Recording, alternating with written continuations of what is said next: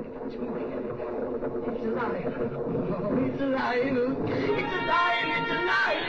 It's alive. It's alive. I see dead people. Oh, shit. Oh, here's Johnny. Stop. Fuck you too! Spooky, scary skeletons and shivers down your spine. Shrieking skulls will shock your soul and seal your doom tonight. Spooky, scary skeletons speak with such a screech. You'll shake and shudder in surprise when you hear these zombies shriek. So, Disney Plus, it has Out of the Box, and I recommended to my stepbrother, Kung, that he should eat as many edibles as he can and try to do all the activities in a single Out of the Box episode. He said he attempted it and didn't even make it to the final song. All I can see is him sitting on the floor just being like, goodbye for now, until we meet again, I say so long, farewell to you, my friend. I don't know what Out of the Box is. So this whole story was lost on me, I'm sorry. You never watched Out of the Box as a little kid? Never. The little Disney Channel show? You mean Bear in the Big Blue House? Nope, it played at the same time, though. Like, same age range, same target audience, except Out of the Box was just real people. There were no puppets, no animals or anything. And it was kind of like daycare on TV. It was like this black guy with dreadlocks and this, like, little Asian girl. And they would, like, sing songs and get kids to do activities. And it was called Out of the Box, Out of the Box. And it was always very neat and wholesome, and it was like one of the only things my grandma let me watch as a child at her house. Whereas the Big Bear in the Big Blue House is kind of like your future. Mayo. Pagao mayo. I'm learning Chinese at work. Mayo means no more. Give me another one. Bao. What was that? No. Bao. Bao. Bao. Xin xin. What's that? Yes. Xin xin. Xin xin. Xin xin. And Shen is money. So my life and I'm poor means Mei Yao Xin. Mei Yao Xin. No more money. No more money. Great. But if you guys want to see me jerk off into a pair of shoes, please subscribe to my OnlyFans, $9.99 a month. OnlyFans, $9.99 a month. You can watch me jerk off into a new pair of shoes every week. You pitched that to me last week, and I honestly thought it was like a good avenue for you to go down. I'll never watch. I've got like 20 pairs of shoes. I'm not a fan. I'm gonna keep my face blurred, but I'll put a picture of Frowns over it. Great. So you'll bring our label into it. Yeah, exactly. And then it's just awesome. It's just gonna be thanks. It's gonna be scripts of lots of pasta on top of sneakers, and in the background it's just gonna be. Dun, dun, dun, dun, dun, dun, dun. See, I thought you'd like wear the shoes, go outside, step in shit, come back inside, and wipe it off with like a script of lots of pasta, and then set it there, and then jerk off on top of it. Now that sounds like a really good idea. I think I'm gonna have to steal that. You caught it here first, folks. $9.99 OnlyFans.com. Frowns McBunghole. Frowns McBunghole. You're evolving. Yeah. You're changing. I am. Well, that's what we do as people, isn't it? Don't we evolve and change? Change it. All right, we're gonna end it there. So. All right, goodbye, guys. That's the end of the show. The show's canceled. It's canceled. It's over. There's going to be no more episodes. So it's taken us 3 years. It's taken 3 years out of me. It's over. If we're being honest, isn't it? Isn't it? Isn't it over? Anyway, what are we doing here? Why am I here? This is episode 69. 152. I have to be on episode 169. If you deny me this, I will. You were on the original 69. As far as I'm concerned, there will be no better 69. All right, well, then we have to have... well, I'm on 160. I'm going to be on every 69 episode. And when we get to 669, right, I'm going to kill myself. I don't know if we're going to make it to number. Can you imagine? Can you imagine? Doing this for like 10 years? Yeah, baby. What is it? It's like almost 54 episodes a year. Let's just ballpark it at 50 because I'm slow. So 50 a year, we're at 150 right now. To get to 600, that is 1, 2, 3, 4, 5, 6, 7, about like 8 years to get to... How many for 6,669? I'm not doing that math. Math is smart. So this is episode 152 with Frowns McBoohoo. It rhymed. Scully like pops in, snaps your neck, takes me back to Area 51. No. It's not Scully. It's Mulder dressed like Scully. Lipstick and everything. Yeah. And the name is what was it? Mully. Mully, yeah. And it's then Mully, and then Scolder. And then he realizes that he has a sex addiction and he lost the woman of his life, and he just falls down crying, masturbating. Oh, like Californication. Yeah, the show he went on to do afterwards. Hey guys, for $9.99 a month, my OnlyFans, you can watch me dress up like Mully and I'll masturbate vigorously on X-Files DVDs. I was just gonna say. Discontinued DVD set of Californication. 152, Frowns McBoohoo, you're back. It's been a while, and we're here tonight because... So get used to it. Well, I mean, it's going to be the next hour or so I hope people are used to it by now. This is your, 3-year anniversary episode. We have been doing this... for 3 years. Sink that in. Who were we 3 years ago? I can tell you right now, we were a lot higher. Oh, yes. We were a lot less traumatized. I mean, I'm 6'2", so I'm still pretty high. Right. You look like you've shrunk a little bit, though. Thanks. I've gotten wider. So too much hobbit hash. So long, old friend. Man, we've been through a lot, haven't we? We have. We've been doing this for a long time, and we've held on to it. Other people have walked from it. We've continued evolving the product. Or my OnlyFans page, $9.99 a month. Watch me jerk off onto my tormented father. Slip it in every couple minutes. I'm a fucking mogul, bitch. This Clussy's iconic.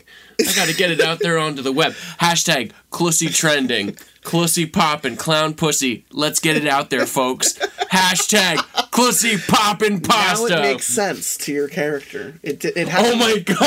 I never realized that. Any other time you've said it, it hasn't made sense to me, but it makes sense now. Frowns Mick Clussy poppin'. You're a new person. Like Popper's Penguins, except it's just pussies. Oh, I regret this. I regret being here, but yeah. We've pushed this episode off for a while, haven't we? We sat down to record this a month ago, and then 2 weeks passed, and we were like... all right, how about now? And both of us looked at each other and still didn't want to do it. And now we're here. And, I still really don't want to do it. Oh, no, I'm excited to read the story we have on today because it reminds me of, it's from a completely different source. As far as I'm concerned, I think it's a piece published in a compilation set by an actual author.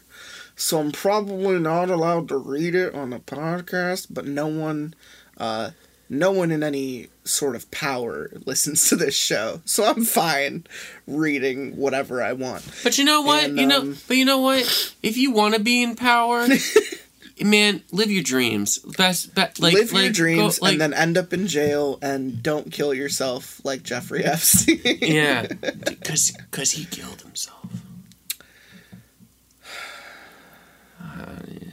And for $9.99 a month, you can watch me kill Jeffrey Epstein. OnlyFans. You put his face on your dick and you just fucking choke him. I pee on it, pictures of him. Okay. And then I put a belt around his neck, allegedly. Allegedly. And then I masturbate on some more shoes. So, you're starting to sound just a little bit like... There's a serial killer who had an obsession with female shoes. Oh, I don't remember. Fuck. Let's pull out Jerry Brudos. Nailed it. Jerry Brudos, Mindhunter, had an obsession with female shoes. Wore them all the time. Anyway. Did he prefer pumps or kitten heels? Pumps.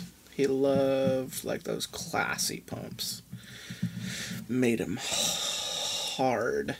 Episode 152, Frowns McBoohoo, here to read something seasonal for the boys and girls. I do believe this episode is coming out like the first week of December, so we are entering the snowy season. Christmas time is here. Now, this isn't a Christmas episode. I am very queer. Yeah. Lick my shaft. All right, I'm gonna cut you off there. All right. In my ass. So for $9.99 a month, you can watch me singing in my ass. So, we're here to read a story about winter. I'm gonna loosely just say it's about winter. It is derivative of snow. I think snow is very beautiful, but I also live in Pennsylvania, which means I hate it a lot. Mm. We live in a valley, which is to say at the bottom of a, surrounded by mountains, so we're pretty much dumped on when winter comes around. And last year it was like the fucking apocalypse. I remember driving down our biggest highway that runs throughout our valley, and there were cars just stranded and accidents. I probably passed 4 or 5 accidents. It took me 3 hours to do a half-hour drive. I remember that. That happened this last year, and that's why I took up smoking. Because I needed something to do in the fucking car for 3 hours. I don't know. I'd rather get dumped on by snow than dumped on by a German porn star. Which is on your fans only page. But not $9.99 a month, guys. Anyway, I hate the allergies, though. Like, we just get fucked by pollen in the spring and summer. So, like, so I'd rather... You rather snow because you don't have to deal with that? 100%. But it's also... I mean, I don't mind the cold. I actually like the cold. I sleep in the cold. I live in basements. I like the dark. I like the cold.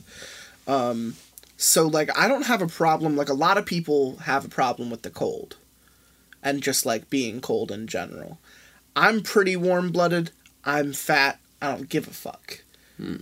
Because I'm just warm all the time. Same. I'm like the heat of 1,000 suns. White hot suns. And when...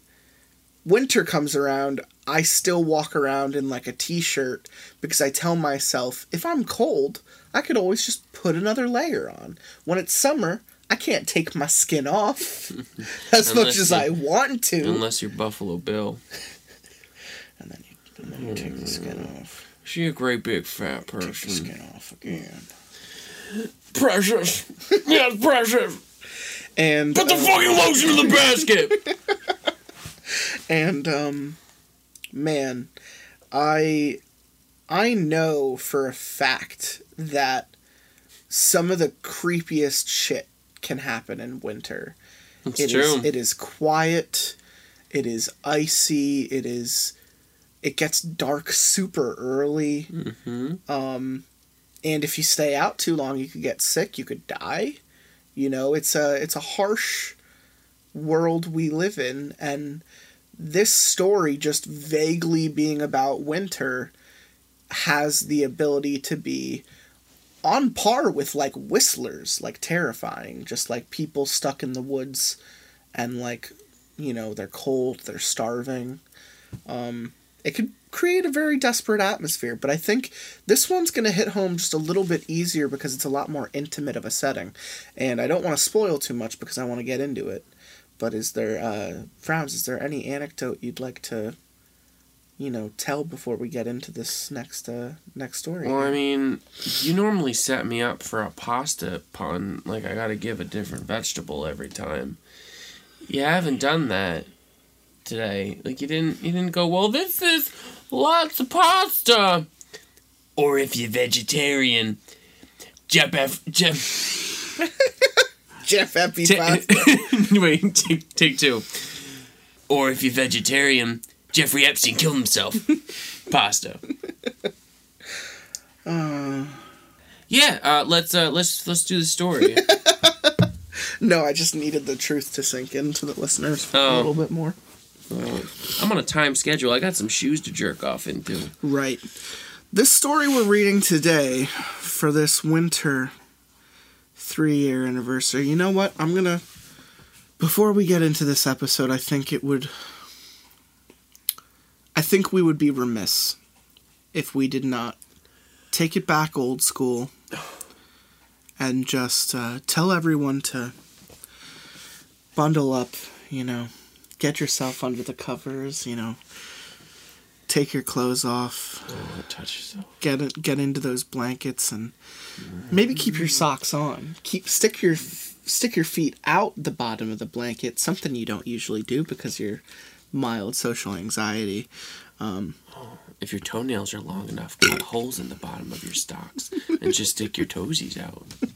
And I want you to grab yourself a veritable Santa's sleigh arrangement of edibles, weeds, mushrooms, tabs, wax, pills, alcohol, meth, cocaine, whatever you can get your hands on, because it's going to be a white Christmas, let me tell you. And not the kind going up your nose. Or exactly, the kind going up your nose. And I want you to prepare for a spooky, wintry, seasonal episode. 3rd-year anniversary. Frowns McBoohoo, Captain Death, lots of pasta. As we begin this story.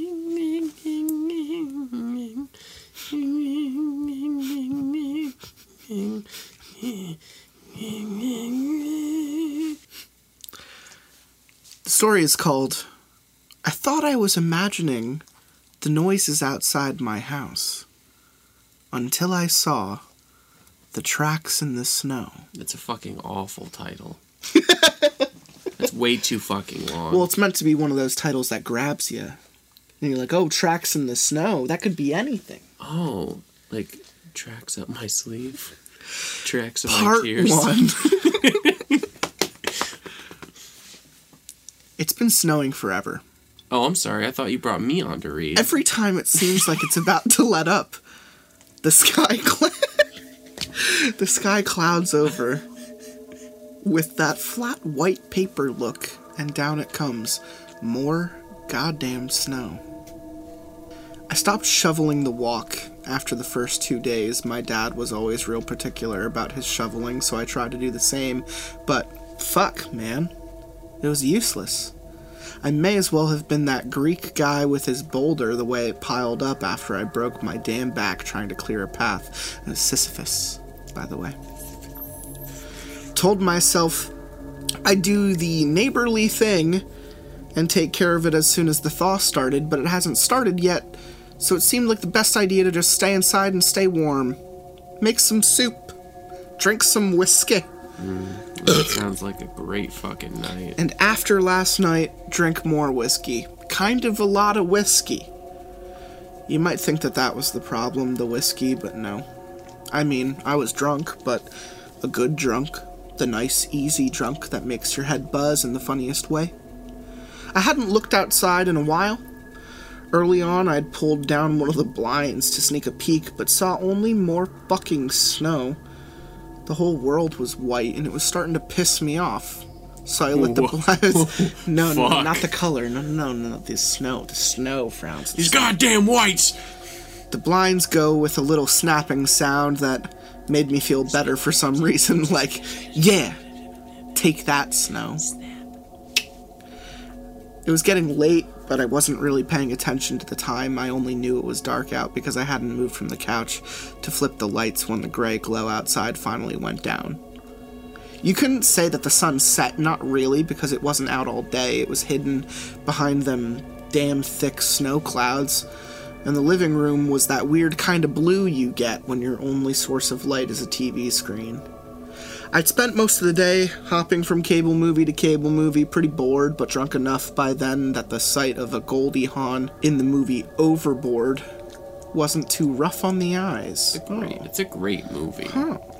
I love that movie. She's an annoying bitch in that one, and she's got a mouth like an insane person, but she's still pretty hot. Suck it to me. So I'd settled in with a fresh glass of Jack, pants unzipped in case I felt frisky, and that was when the noises started. Woof.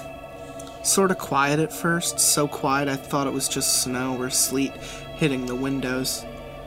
Then a little louder. Then, drunk or not, I couldn't ignore it.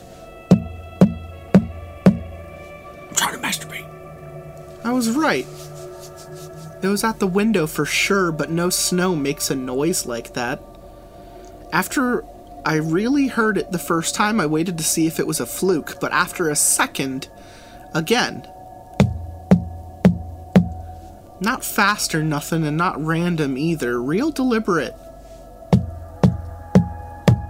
Same sound it makes when you drum your fingers on a table if you're restless.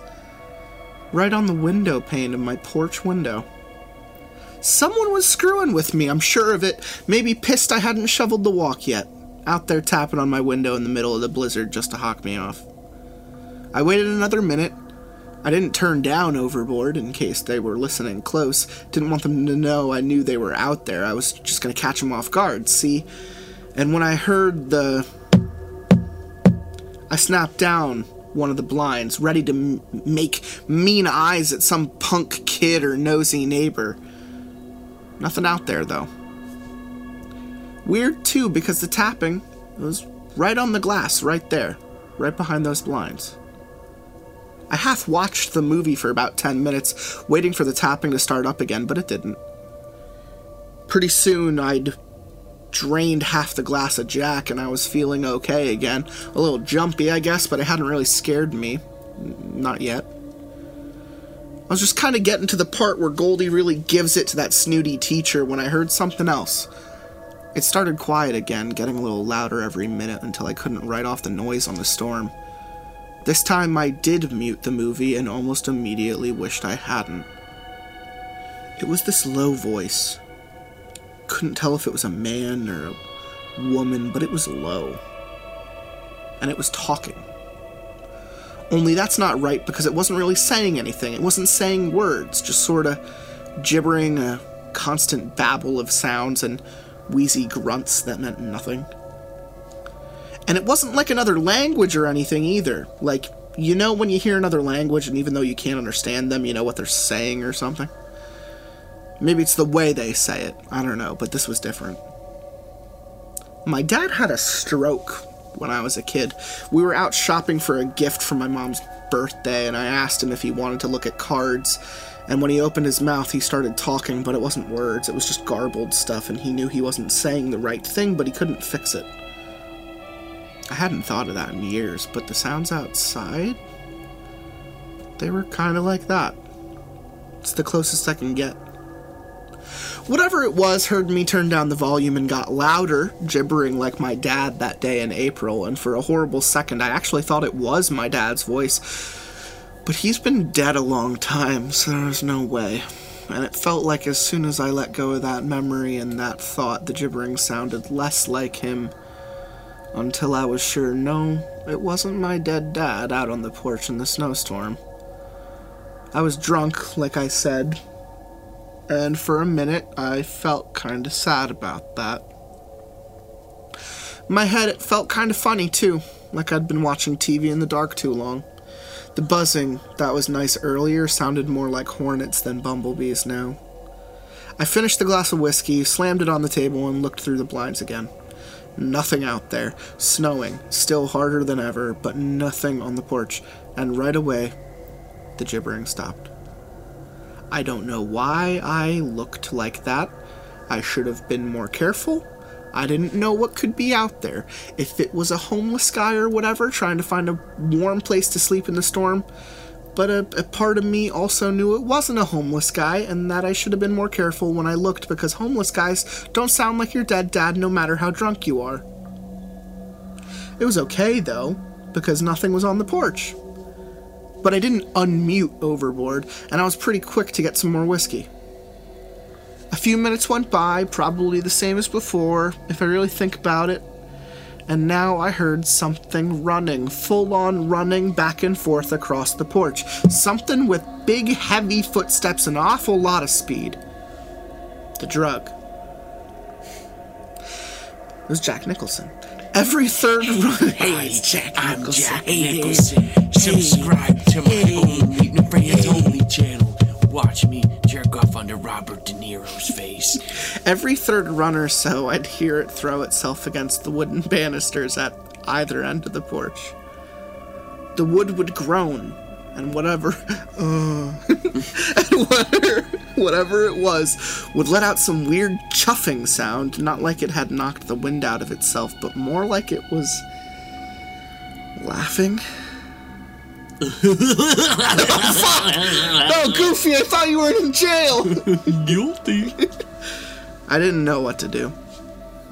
I was too scared to look now, and really wishing I hadn't had so much to drink, or maybe that I'd had much, much more, but at the latest slam against the banister, I thought I heard wood splinter, and without thinking, I yelled, "Hey, stop!"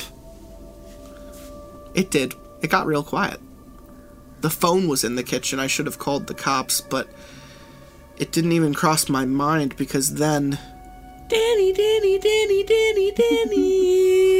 It's supposed to be, like, deep and stroke-like. Oh. You know, like your regular voice. You mean stroke? Nope. Not that offensive. Well. Just give me your deepest voice. Danny. That was nice.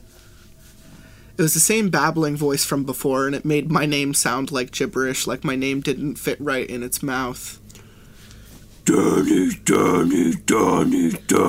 It wasn't running anymore. It sounded like it was shifting from foot to foot, back and forth, fast like when a kid gets hyper or has to pee. It was right outside the front door. Danny, are you sorry? Danny. It said, and my stomach suddenly felt like it was full of cold mud. Are you sorry, Danny? You're sorry, aren't you, Danny? Oh, Danny.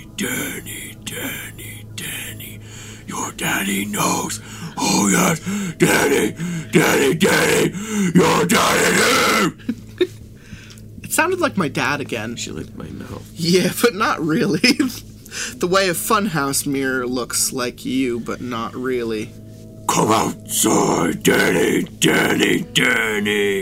It said, Daddy's here. Daddy's back. Danny, open the door. You forgot to shovel the dog. Danny. Daddy's awfully mad at you. I looked down and I was standing at the door, reaching for the knob. I didn't remember even getting off the couch or setting my drink down or zipping my pants back up. With my dick in my hand. Try to masturbate. I didn't forget to shovel, I told it, stepping slowly away from the door. I'm gonna do it when it stops snowing. Oh, Danny. Don't you know it's never going to stop? Oh, aren't you sorry, Danny? You're going to be sorry if you don't get out of here and see your daddy. My dad's not out there. I said this more to me than to whatever was on the porch. It felt good. like I was getting a handle on something, so I said it again. My dad's not out there. It's the middle of the damn snowstorm, and he's been dead for 15 years, and I don't know what you are, but you're not my dad.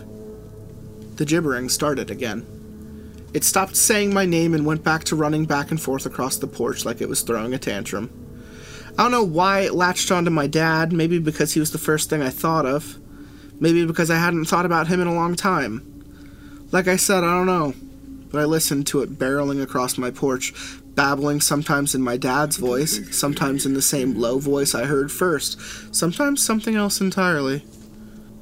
It ran back and forth on the porch for almost 4 hours. I never unmuted the TV, just stared at the blinds, covering the windows to the porch, and finishing the bottle of Jack.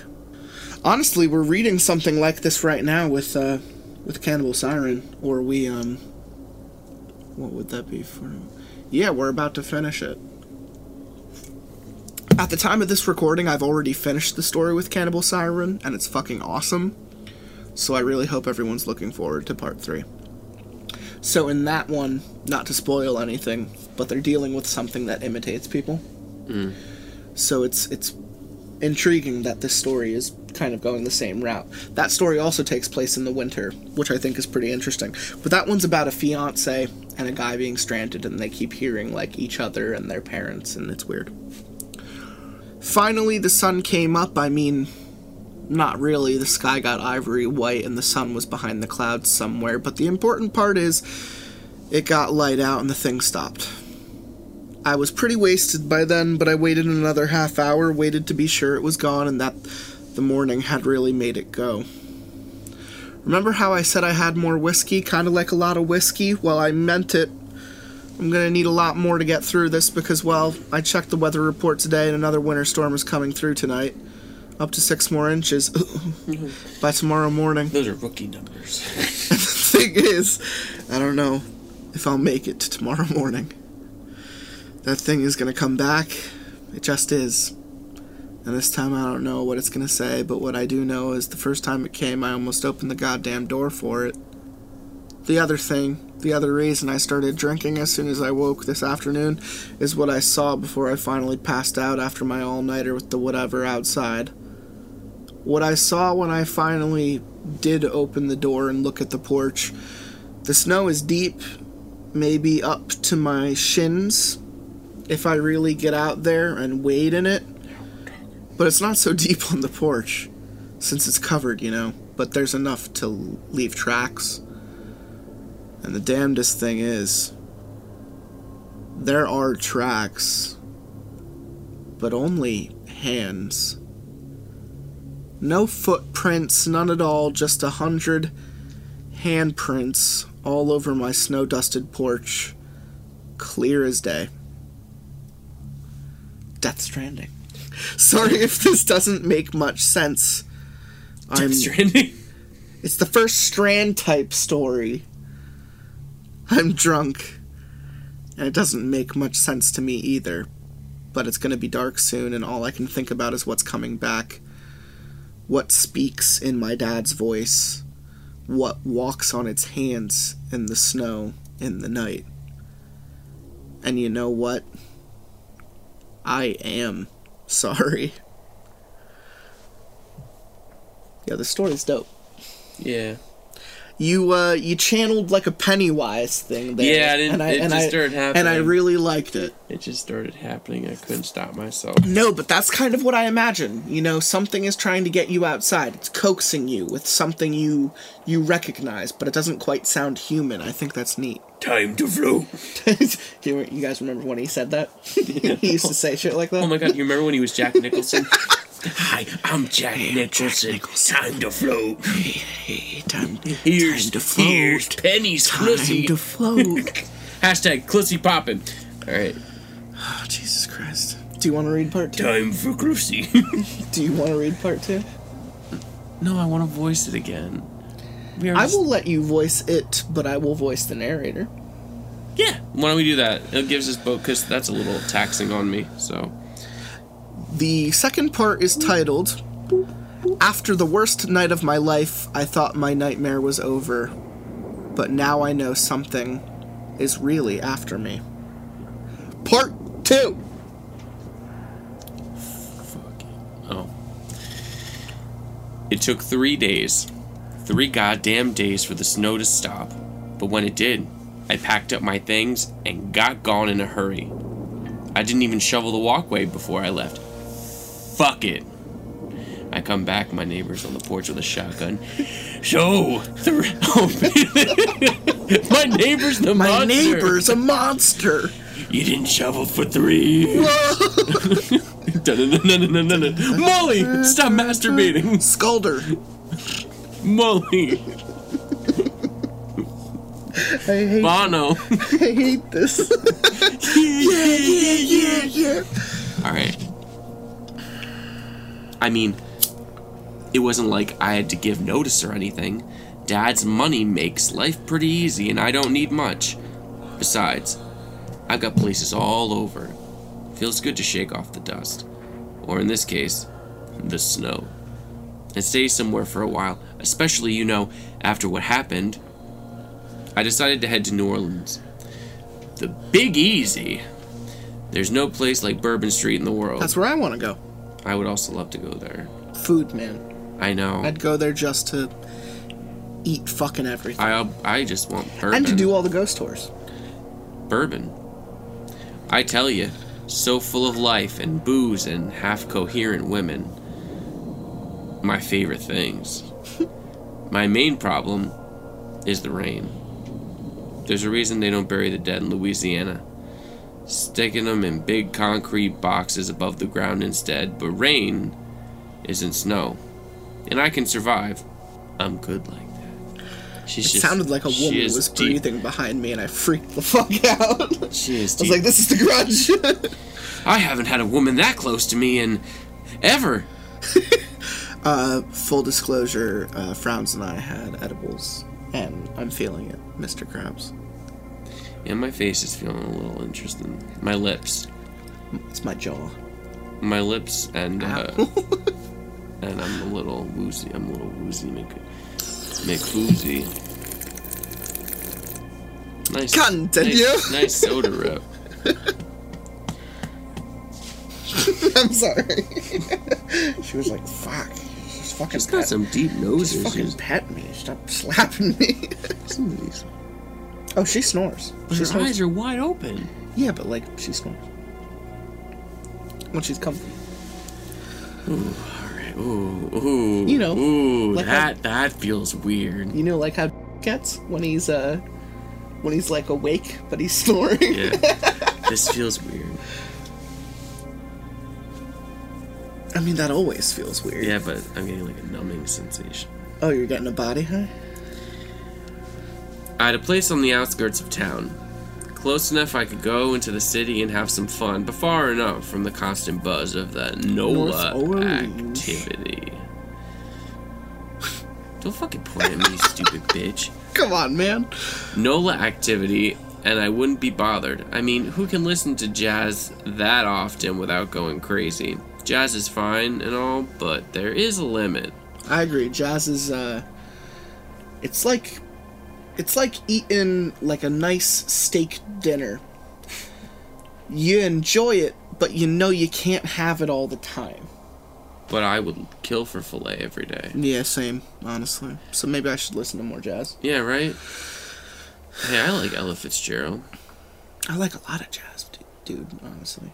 What was that movie that I like Whiplash. Yeah, Whiplash is fucking amazing. No, go watch Whiplash. Whiplash is so good, dude.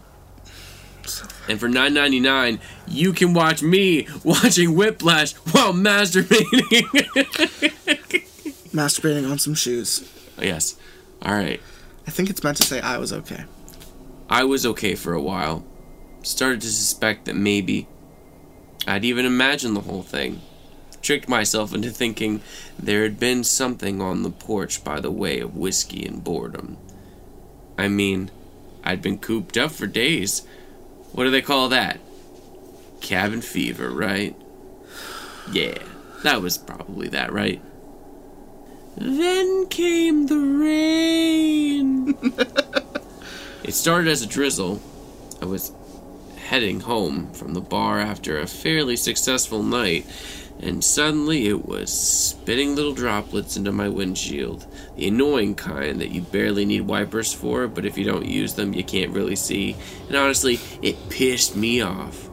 This small thing that shouldn't have mattered, but did somehow. It was a black smudge on what had been a pretty good time, and I guess it reminded me of the snow. When I got home, I made sure to latch all the fancy new locks I'd bought for my doors. No use taking chances.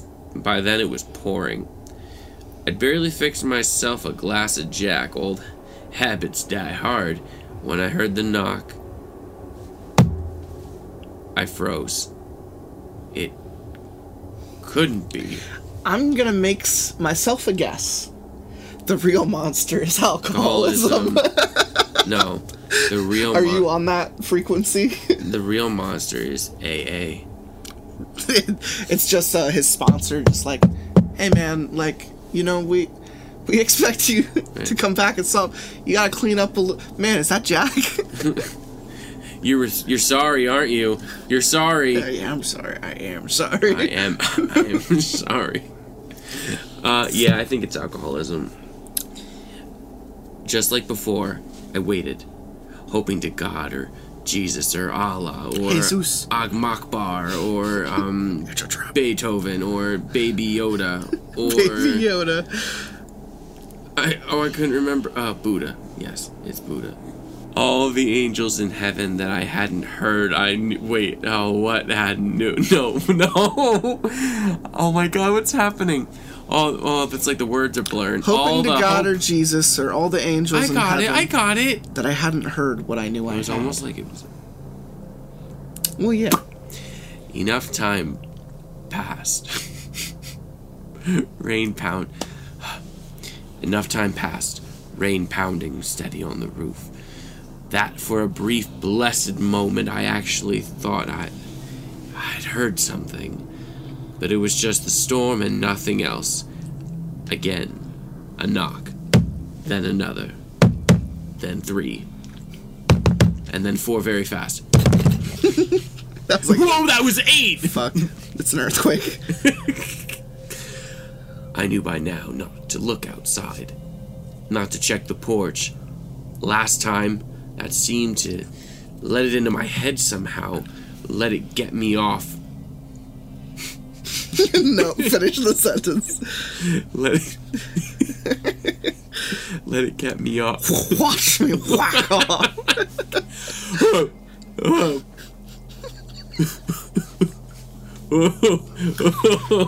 Oh, man. Hold on, give me a minute. Are you alright? Oh, my face. Hold on. Off the couch. Just say, off the couch. Follow the train. Off the couch.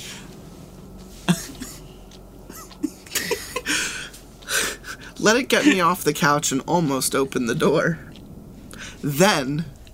Give me a second.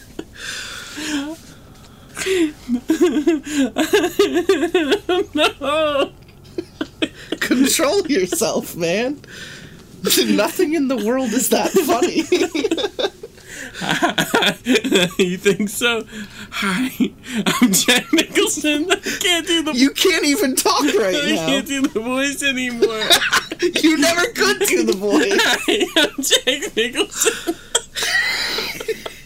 You want to know how I got these scars? No, I don't. I want to do the show. No, you shouldn't have given me that.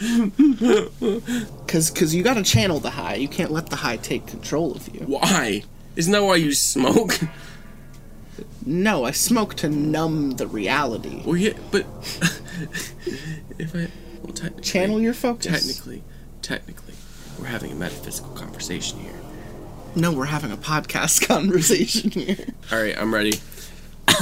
So, let it get me off the couch. Wow, that really derailed, didn't it? Alright. It's fine. I'm sure some of it's salvageable. No, that's going to be a solid cut. Oh, that's unfortunate. You need to make a blooper. It's a shame you didn't make a bloopers. I I don't think that was a bloopers. I think that was you were so high out of your mind for a little bit. Oh, yeah, which I've bad. Been there. I couldn't take my hands off my face.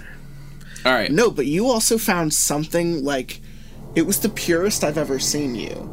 I didn't want to stop it because if we had been watching something and you had been laughing like that, that would have been hilarious. To hear that pure joy of laughter. You thought something was so fucking funny. When was this? This literally just happened. Oh. Were you not aware that you were laughing for a solid, 3 minutes? No, I remember. I looked at 46, and it took us till 49 to stop you from laughing. Yeah. It hurts in here from all the laughing. Dude, you laughed like you were being tickled. It's fucking hilarious. Let it get me off the couch and almost opened the door. Then... Mister? It was a little voice. A kid's voice. He sounded all right. Sort of familiar.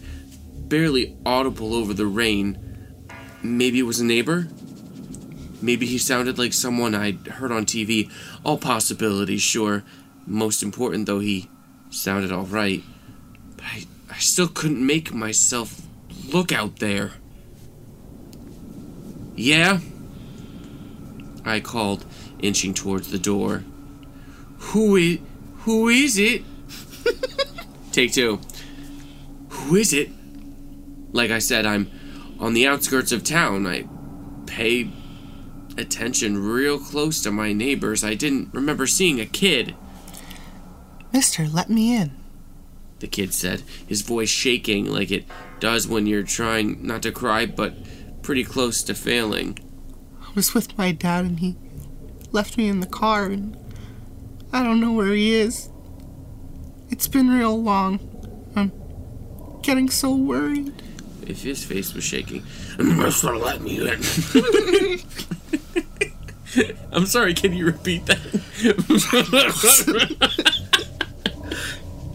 The kid is Jack Nicholson. But also shaking his face the whole time. Hi, I'm Jack. All right. We just got back on track. Come on. I'm having a nice time. I know. And I'm going to edit it. I'm going to edit around it. I'm going to edit around your nice time.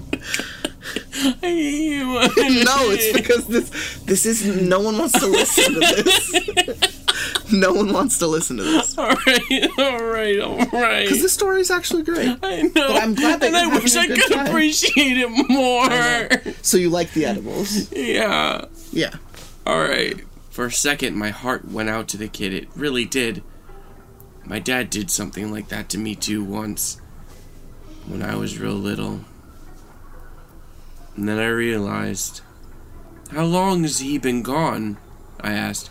My voice wasn't shaking. But sorta was. Almost 2 hours. The kid said miserably. He parked outside of some house. I don't know who lives there. He told me to be a good boy and wait. Of course he did. I remembered that much.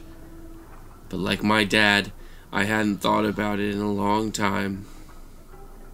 Sharply, wildly, the doorknob began to rattle. Please let me in. The kid pleaded. It's cold and wet out here. I'm soaked and I don't know where my dad is.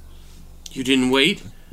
I said, the glass of Jack sweating in the hot palm of my hand. You got out? That's real bad, kid. He told you to be a good boy and wait. A long, tense pause while the doorknob kept rattling. I suppose, the kid said sort of thoughtfully. Daddy might be awful mad if he finds out I didn't stay in the car, huh? Yeah, I exhaled, took a big swig of whiskey, swallowed. It was like swallowing cold metal. He was. The doorknob stopped moving. I suddenly knew why the kid had sounded familiar. It wasn't a neighbor. It wasn't someone I'd heard on TV. It was me. Daddy, he said slowly, drawing the last sound out long and low.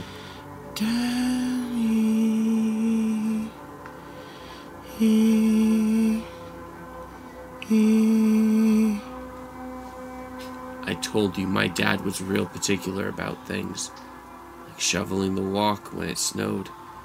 He was also real particular about rules and obeying them.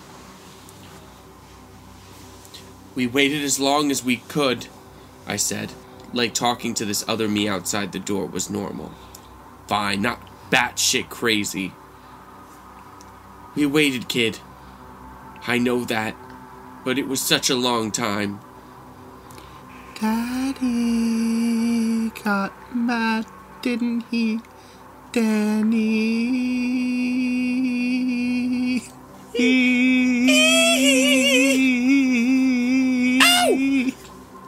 It was still in my voice.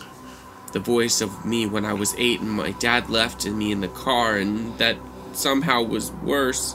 The funhouse mirror version in the snow had been better because I couldn't tell myself there was something wrong, something bad, but this just sounded like me. Yeah, he sure did, I said. But he told us, you know, he told us to be good, and what did we do?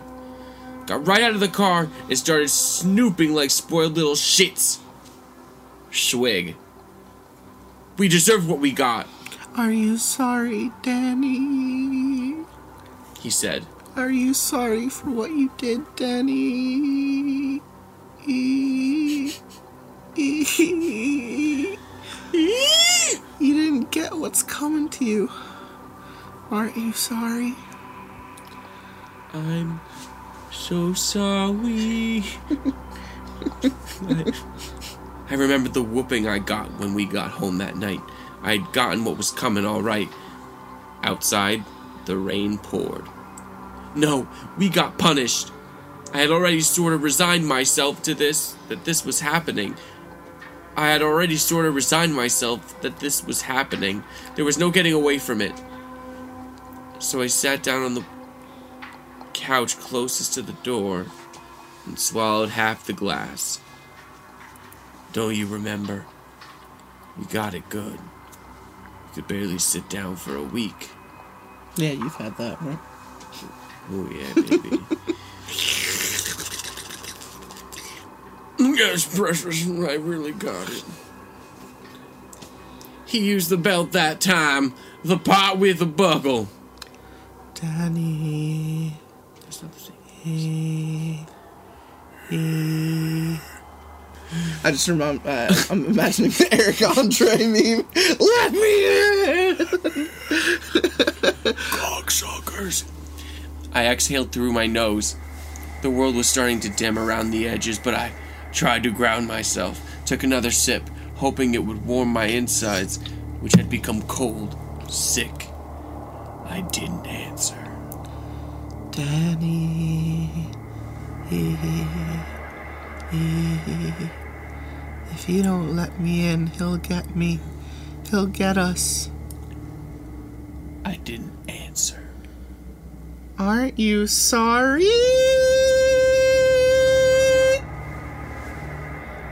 It shrieked. And then it was like there were 1,000 hands all over me at once, slapping my wood, the frame, my asshole. Oh God, my asshole! The windows to the wall. Oh. To the sweat drop down my balls. Oh, God, the walls. All these bitches walls. Wall skeet skeet, motherfucker. It was like there were 1,000 hands all at once. Slapping the wood, the frame, the windows. Oh, God, the windows. I thought to put locks on the doors, but not the goddamn windows.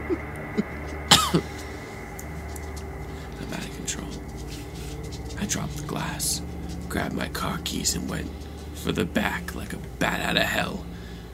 I'd left something important in the basement, but it didn't matter. Nothing mattered except getting away from that fucking thing. The screen door struck at first when I tried to open it. Nearly went barreling through the metal mesh. The stupid handle caught it. Catches something and then caught it. It catches sometimes. That stupid handle. The stupid handle caught it. It catches sometimes, and it caught it then, and behind me, I heard one in front of the windows open so hard the glass shattered. I slammed against the door with my shoulder, and the handle caught it again, and then broke. I fell through, started to run. My car was parked in a shed behind the house. It's more private that way. I like my privacy, just like my dad. With unsteady hands, I wrenched the shed doors open, boots slipping in the mud. I was already drenched. I made my way to the car when I heard it. Quick, thick, squelching sounds. Oh my God, something was behind me and I was moving fast. You want to take over? Sure. Thanks, man. I threw myself into the car and jabbed the keys blindly into the ignition. Someone must have been looking out for me because I got it that first time. I lurched the car into gear and drove straight through the black... Cock? The back wall of the shed. Splintered wood went flying everywhere. The car fishtailed, its tires finding little traction in the mud. But soon I was off the grass and on the little gravel road that wound around my property.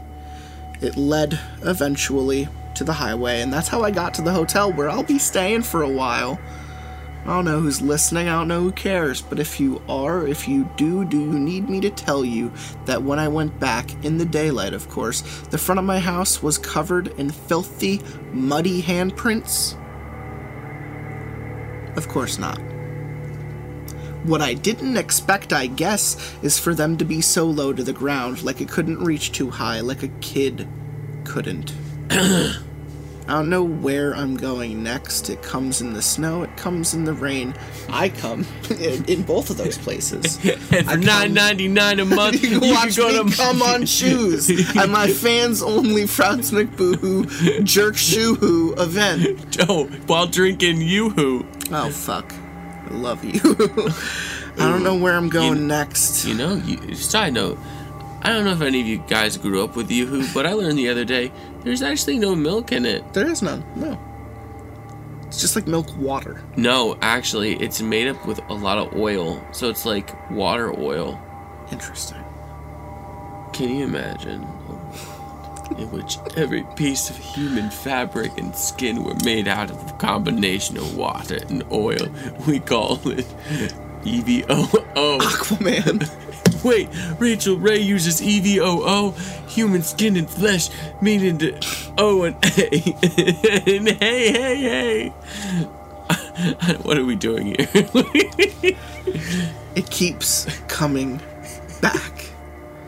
But like I said, I've got places all over, and what it doesn't know about me is how well I can survive. I survived my dad, you know. I can survive this. And if I don't, I guess I'll get what's coming to me. Whoa, wait. So, like, surviving. So, like, alcoholism. Right. Survived and lived in his dad. I think so. Yeah, so I'm getting it. Yeah, like. No, I do think alcoholism is the metaphor. It's kind of like a Twilight Zone episode. You know, the character, it's just a lone guy dealing with a problem, and the problem is, like, emotional and also creepy. Because it manifests itself. I think that's fun. This is going to be part 3. This one's titled, Now That I Know I Can't Escape It, I Think It's Time to Face the Creature That's Following Me. Part 3. I managed to make it a few more months, got to a new place, set up shop, went back to New Orleans for just a day trip to clear out my business in the basement. No one messed with it, that was good. That's why I picked such a remote place in the first place. Me and my dad, we liked our privacy. You probably know that by now. I went north this time, followed the ocean along the east, and tried to find somewhere safe, somewhere dry, somewhere that no one could leave handprints. That's what was following me, right? The handprints, the voice, worse, what was attached to those handprints. It was always different, but it was always the same.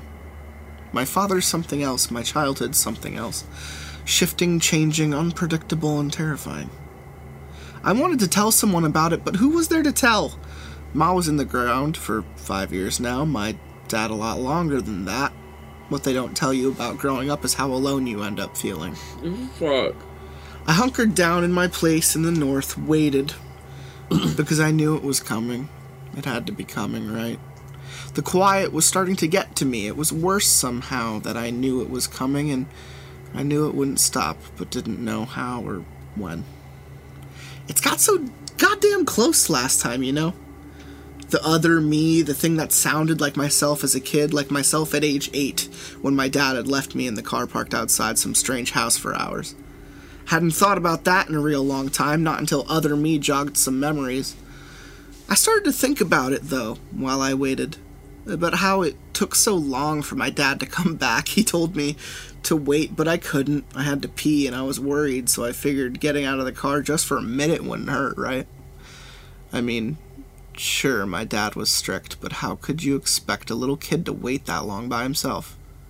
After a while, summer faded into fall, and it still hadn't shown up.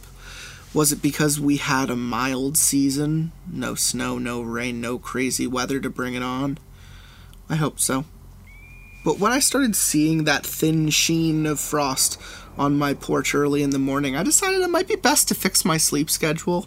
Like no more late-night drinks, keep the whiskey to the daytime, and fall in bed by 6 before nightfall. My dad did that, you know. After he got off the third shift for a few years, he said it did him good. Main thing is, I didn't want to hear what could be outside. It only came at night, and I was so tired of waiting, you know. I thought it might be best to just shut myself off during the times it could come.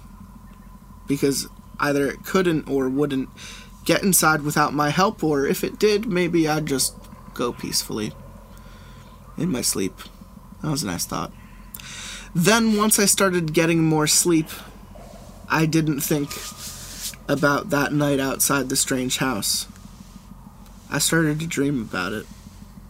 In the dreams, I'm little again, or maybe I'm not. I feel short when I look at my hands. They're man's hands, leathery and tough. Maybe they're my dad's hands, I don't know. I use these hands to knock on the door. I have that tight, tense sensation in my bladder, the pinching need to pee. I cross my legs back and forth, hoping someone will come to the door, but they never do, so I go to a window, and when I look inside, I see my dad. He's with a woman, and it's not my mom. He sees me, too, and he's real mad. He yells, "Daddy!" Then I wake up. The same dream over and over. Same way every time. In the car, have to pee, knock on the door, go to the window, dad with woman. Daddy! And see, here's the weird thing. I only have this dream in the daytime, never at night. Well, I guess maybe that's not the weirdest thing. No handprints yet or anything, nothing like that, but since the leaves have started to change, since they've gotten all colorful, red and orange and yellow, they've started showing up in my house. First they were on the porch, but that's pretty normal, right? Gust of wind blows them up there, no cause for concern. But then one day you wake up just after dawn like usual, happy to see sun coming up over the horizon, and you see a trail of them. From your front door to the dining room. And they're pretty at first. See, they're those brilliant fall shades, but they still have enough springy life in them to stay in one piece. At first, you sorta like them. Then, as the season goes on, as you have the same dream over and over again about your dad and the woman and your big man hands, they start to die. They get crunchy and crumbly, and you start to find them everywhere, trailing through the house, stuffed in your dresser drawers, folded into quarters, and stuck neatly between the bills in your wallet. It's deliberate. It's a message. It's what it does when it can't leave handprints. One morning you wake up coughing, sputtering, tongue drier than you can even remember. You spit and spit, and wouldn't you know it, you're spitting out a mouthful of brittle autumn leaves. Something has come into your house in the middle of the night and stuffed your fucking mouth with leaves. You can stuff it with something else. Oh shit, dude. God only knows what would have happened if you'd been awake when it came. Then you wonder, Is it really your dad you're hearing in your dreams? Is it really your dad yelling your name, or is it something else? Something crouched by your bed as it parts your lips and begins shoving dead leaves inside. That sounds like Deadly Premonition. It does a little bit. And this, this is what makes you realize you can't get away from it. You can't keep running. You could try, of course. You could keep sleeping through its cycle or moving with the weather or whatever, but one day you'll choke to death on whatever else it's decided to shove in your mouth, and maybe next time it won't be as harmless as leaves. It'll be fans only. Frowns. Subscription. $9.99 a month. I'm jerking off on everything. So, Black Friday special. So jerk off two for the price of one. I pack up and go to the last place you saw your dad alive. The last place you have really good, happy memories, and you leave the leaves behind. After being terrorized for months, I finally came face to face with what left handprints on my porch. Part 4. The Finale. I went back to Arizona to my dad's old place. Like I said, I've gotten places all over, but most of them are mine. This one was my dad's. This one was my favorite. It took a few days to get my sleep schedule back on track, to get ready, because after the snow, the mud, the leaves, I knew there was no escaping it. Best I could do was go back to the only place I considered home. My dad bought the place, a modest little bungalow plopped out in the middle of the desert. Remote, private, you bet. After Ma filed for divorce, she found out what he'd been up to and finally found herself a spine. I don't think my dad much cared, to be honest. He didn't fight her, didn't screw her out of what she asked for either. Gave her a fair amount of money and jetted down to sunny Arizona, almost like he was relieved. I spent my teenage years bouncing back and forth between Ma's place and my dad's. It wasn't so bad.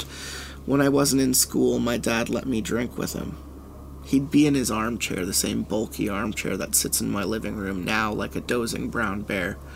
"Nothing wrong with a little Jack Daniels between men," he'd say. What he didn't say was that even though I saw what he was doing in that strange house, I never told Ma. Even though he belted me good when we got home that night, I think that made him respect me. I didn't ask questions either when he left for long periods of time.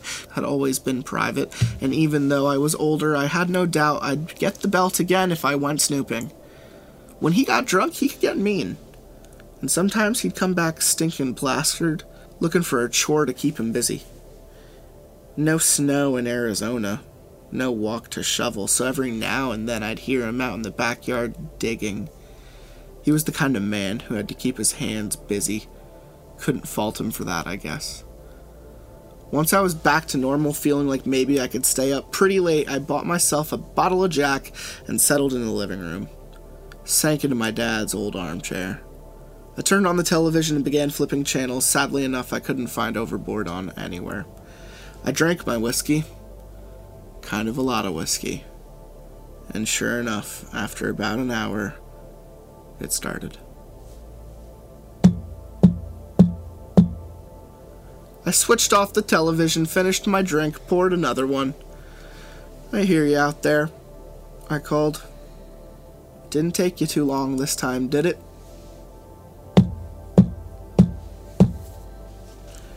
"What's it gonna be, huh?" I demanded. Jack had made me brave, braver than before, so I slammed another swig back and felt the warmth spread through my stomach. "Are you my dad? Are you me? Gonna yell at me for not shoveling the walk? Huh. No snow out there, asshole, and no rain neither. We don't get any rain in these parts, not that often, just sand and sun. On one window, the one on the porch. Then I heard it in the kitchen, too, and towards the back of the house, in the mud room, tapping on all the windows. There were more this time, and when it spoke, that's when I knew I'd made a mistake, that I'd missed the whole goddamn point, that I was absolutely, utterly fucked. Ooh, baby. Not my dad, not me, not even the wordless babbling worse. Much, much worse.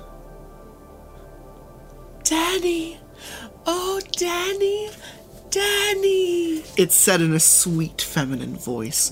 A voice I didn't really recognize, but also sorta did. Danny! Oh, Danny! We're out here, Danny! We're here! I thought we couldn't find you, but we did! No. No. There was no way. I made sure I'd been careful. Danny! Oh, Danny, Danny! It crooned again, and there was nothing wrong with the voice, really. Just sounded like a normal lady, someone I might meet on one of my night out. Someone I almost certainly did. Danny! Oh, Danny! You thought we couldn't get you, but we did! We're here! Come outside! Say hello! Oh, Danny, don't you like us anymore? You liked us so much!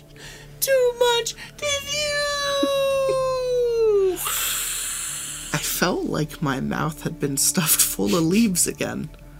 My stomach wasn't warm anymore. It lurched like I'd swallow a gallon of cold, thick mud. Come. Danny!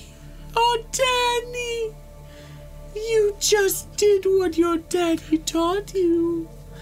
We're not angry, Danny. We're not mad. Those were our friends we sent before. We couldn't get to you first, so we sent them along, and they were the old ones. They were the angry ones. But we're fresh and new, and we want to know why you left us, Danny. I gripped the glass of whiskey so tight I thought it might shatter. You can't be out there, I said when I could move my tongue again. None of you. I made sure you couldn't walk. I made sure. They shouldn't have been able to get out of the basement. I learned that. I learned from my dad. If you let them stay mobile, they can almost get away. That lady in the house that night almost got away because I distracted him at the window. And she bolted, but my dad was faster, and he took her down. But I'm not that fast, so it was always just easier to cut off their feet. Danny, oh Danny, we figured it out! We're smart girls, Danny! Did you know if you try hard enough, you can walk on your hands? It sounded so nice, like it wasn't mad at all. Not like the others, but oh God, I wasn't sure if it was telling the truth. It took us longer than the lot of us. Oh, Daddy, it took a while to try hard enough, but we did. We can do it now, just like our friends. Our angry friends. Oh, Daddy, did you know when you were angry to try much harder? Yeah, that I knew. When you think your dad is the best guy in the world, but he's really just a bully, he thinks he's so much better than you and hits you with the buckle end of his belt for just being a kid when it was him who was being bad, him who was in there strangling some woman who probably was going to tell Ma about what they'd been up to. When he punishes you again and again for things you didn't mean to do, like forgetting to shovel the walk, for getting mud on the porch, for not getting all the leaves in the yard bagged just right. Yeah, you get angry, and you try much harder to be better than him. I think he only did the one, I mused, finally lifting the glass to my lips with a trembling hand. I think it was just the one, if I had to guess. Oh, Danny, it said, and it sounded aroused, like it was getting hot or something. Danny, oh, Danny, you did so much more, didn't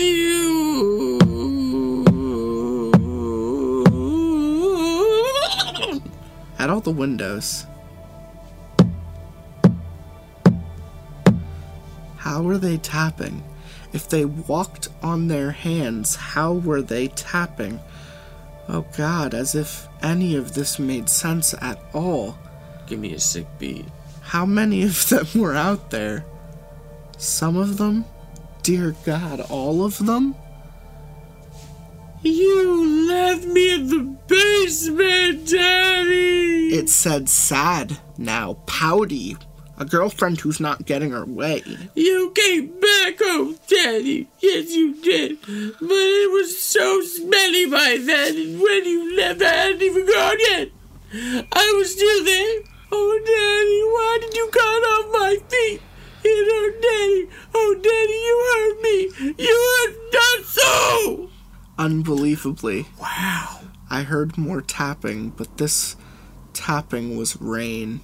It was fucking raining again. You were all so easy, I said, wiping a thin sheen of sweat from my upper lip with the back of my hand. Buy you a few drinks, bring you home, knock you out.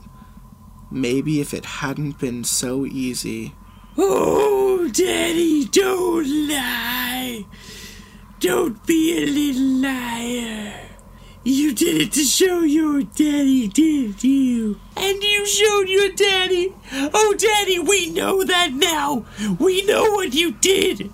Your daddy is awfully mad at you for what you did. The rain fell harder, harder like a fucking monsoon. I couldn't hear the tapping on the windows anymore, but I knew they were out there, all of them, because why not all of them? On the porch, something began running back and forth, back and forth. I thought I heard a little kid laugh, but couldn't be sure. I felt like I was losing my mind. Thoughts were slippery and escaping from me. They were all out there.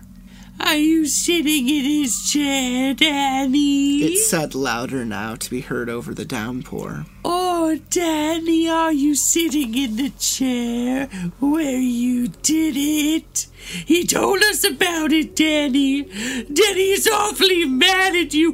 Oh, Danny, oh, Danny. I had to wait till I got big enough, I murmured. Strong enough. I had to do it with my own hands, just like he did.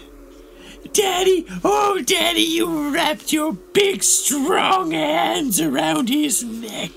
And you showed your daddy, didn't you? 15 years ago. Oh, Daddy. Oh, yes, Daddy. That's what you did. We know what you did. Your daddy wants to get what's coming to you, and now it's raining, and we're done talking, and now we're coming inside, and you're going to be so sorry. Coming inside, I'm sorry. You are relieved.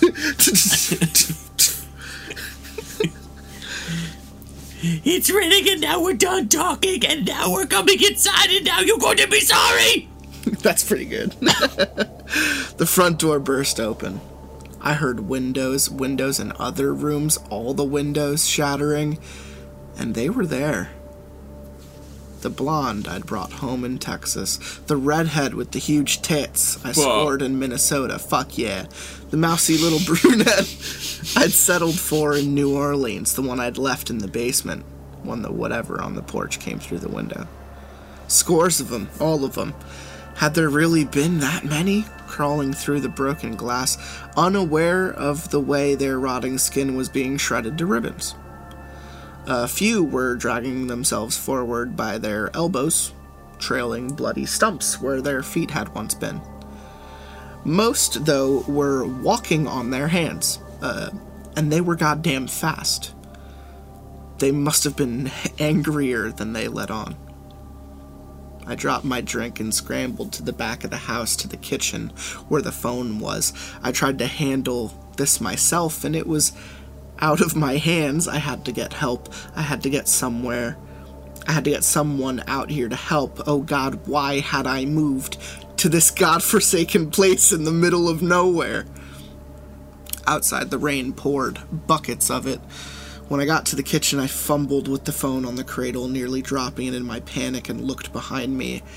They had me surrounded. My house stunk of decaying flesh. Some of the older ones, their jaws hung crookedly from their skulls, but they were just waiting. The ones on their elbows were crouched, tense, ready to pounce. The ones on their hands swayed with an eerie, expert balance. slowly unaware if they could see me now that I was still. Many of them had no eyes, after all, just gaping dark holes in their heads. I punched 911. I brought the phone to my ear as the dead women watched. I told the operator that I was being attacked and needed help. They said help was on the way. I wondered if it would be soon enough and replaced the phone on the hook. The brunette, the mousy one from New Orleans, shifted back and forth on her hands like an excited little kid. That's someone different, right? It's implying that they're all just like dead women, so you could do whatever like womanly voice you want. It's fine if it's in the same register.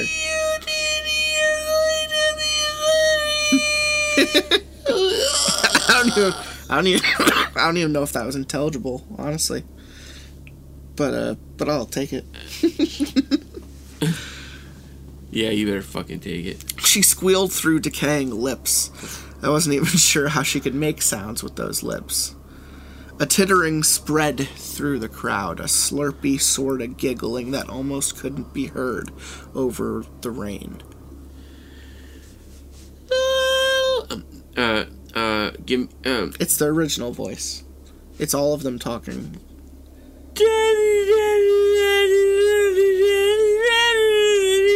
The women said in droning unison,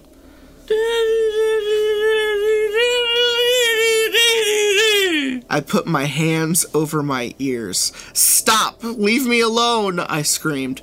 You were stupid sluts! You were just like the one my dad did! You got what was coming to you! Oh, Daddy! The brunette cried as the rest of them kept saying my name. Oh, Daddy, you showed your daddy! You showed us! And now you're going to be sorry! Now you're going to see your daddy again! You'll be like us. You'll get what's coming to you. Yes, yes, you will, oh, Daddy. They said my name over and over. It began to sound like a song. No, Jesus Christ. Oh, that's pure improv. I rocked back and forth, shouting nonsense at them. Ooga booga. Richard's penis. Baba booby, baba booey. Baba booey, baba booey. Trying to drown out the rain. Oh, fuck. Give me that water, dude. Oh. I thought this was my water. You shut the fuck up. I thought this was my cherry pie. Stop talking to me like I'm a child. I rocked back and forth, shouting nonsense at them, trying to drown out the rain and the chorus of dead women crooning my name. I backed up against the sink, hands clamped over my ears. I don't know how long I was like that, but they got louder and louder and louder until... Ha! I cried out, triumphant, and opened my eyes to look at the 37 rotting bodies that filled the house where I had murdered my father. You hear that? You dumb bitches, that's the police. They're coming. They're gonna save me. Indeed, the woman had stopped singing. The women had stopped singing, and through the rain I heard the distinctive wail of a cop's siren, but they were smiling. Oh, Daddy, sighed the brunette from New Orleans. Look in the backyard. My blood ran cold. My blood ran cold. No, there was no way. I turned and looked out the window that oversaw the backyard. The backyard of dry, packed desert dirt. The backyard where my dad used to dig. And the backyard where I eventually did my own digging too. He liked Arizona because it was dry. Because it never rained. But tonight... Oh, how it rained, and it turns out I was wrong. He'd done more than one. Just like me. In the backyard, the tightly packed desert dirt was mostly gone. Under the downpour, it had become a thin, murky soup. In it floated swollen, bloated carcasses, bones stripped of flesh, a few heads that still had wispy hair on them even as the skull gleamed beneath it. I knew they weren't all mine, not that many bones, but that didn't much matter. The siren was louder now, right outside. It didn't take long for me to put the pieces together. They would see the bodies. They would check my other places. They would find out what I'd done with my big, strong hands. All because I couldn't wait in the car. I turned back to the living room and was unsurprised to find it empty. No rotting women. Those were in the backyard. The interior of my house suddenly began to flash blue, red. And I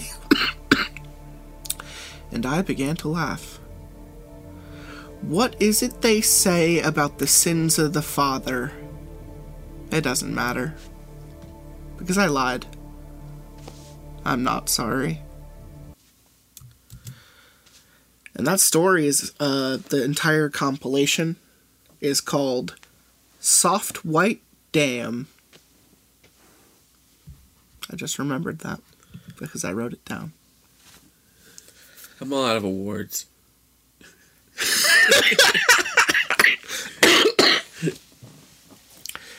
I fucking loved that story, dude. Yeah, I liked it too. That was like, so I watched all of Creepshow. They remade Creepshow into like a little series. Do you ever watch those 80s movies? Creepshow? Is that the one with the ugly fucker with like the barely white hair coming out of his skull? No, that's Tales from the Crypt. Oh, yeah. No, I'm talking Creepshow. There were two movies. Oh, no. They each had like 4 segments. No, I didn't see it. Stephen King, George Romero? No. I didn't. I want it now. They're great. Do you have it? No, but we could watch them. It's fucking amazing. I want to be awake for that.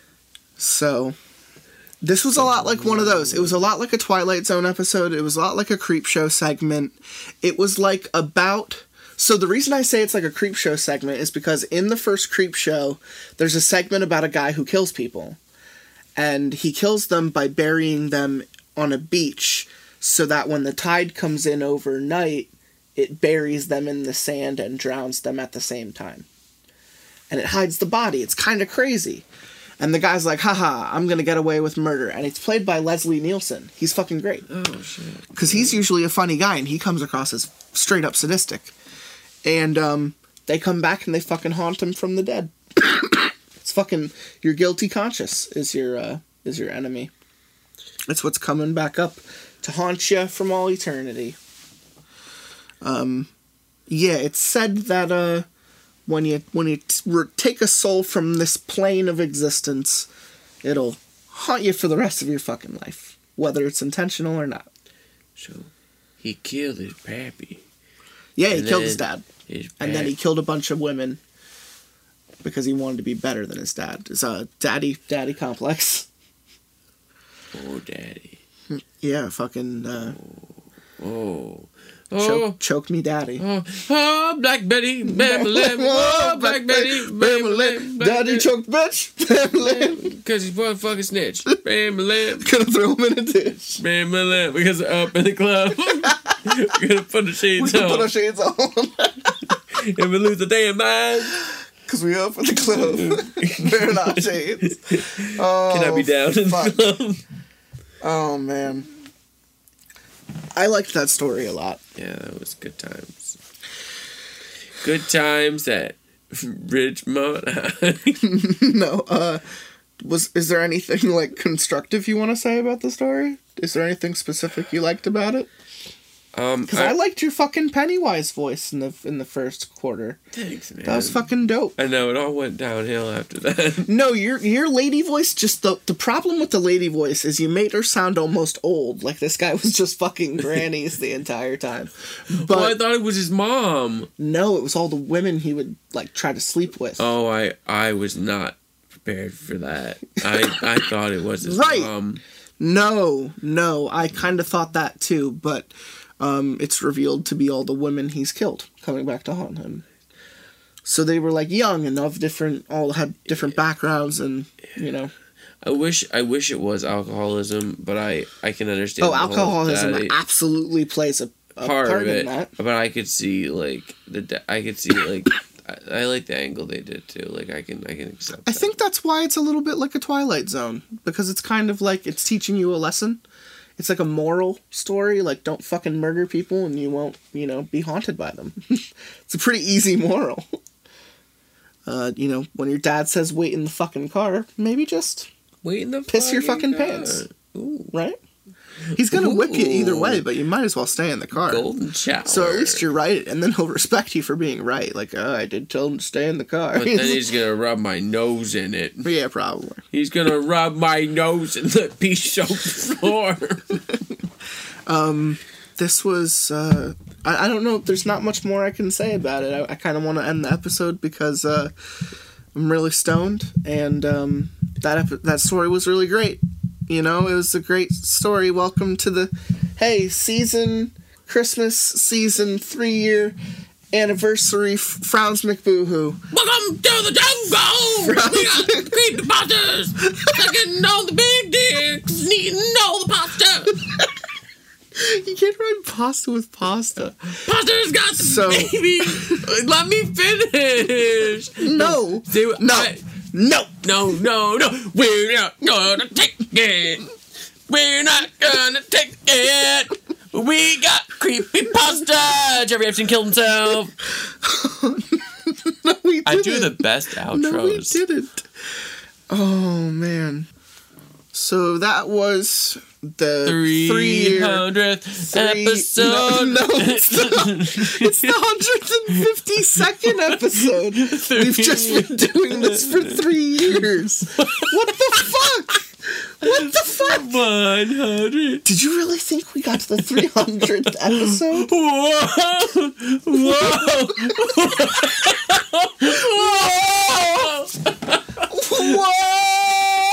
You guys, for $9.99. For $9.99, subscribe, Frowns McBoohoo. OnlyFans. OnlyFans. $9.99. OnlyFans, only Shoohoo. Shoohoo. Come in, Mr. Boohoo. With the Yoo-hoo. And the Fruit Loop.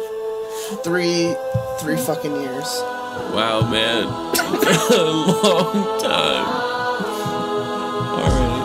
I wait till the day's end when the moon is high. Little lies with the tide, with the lust for life. I'll mess an army, I will run as a horde, and then we'll look across the land until we stand at the shore. I'll wait till day's end when the moon is high, and little lies with the tide, with the lust for life. I'll mess an army, I will run as a horde, and then we'll look across the land until we stand at the shore.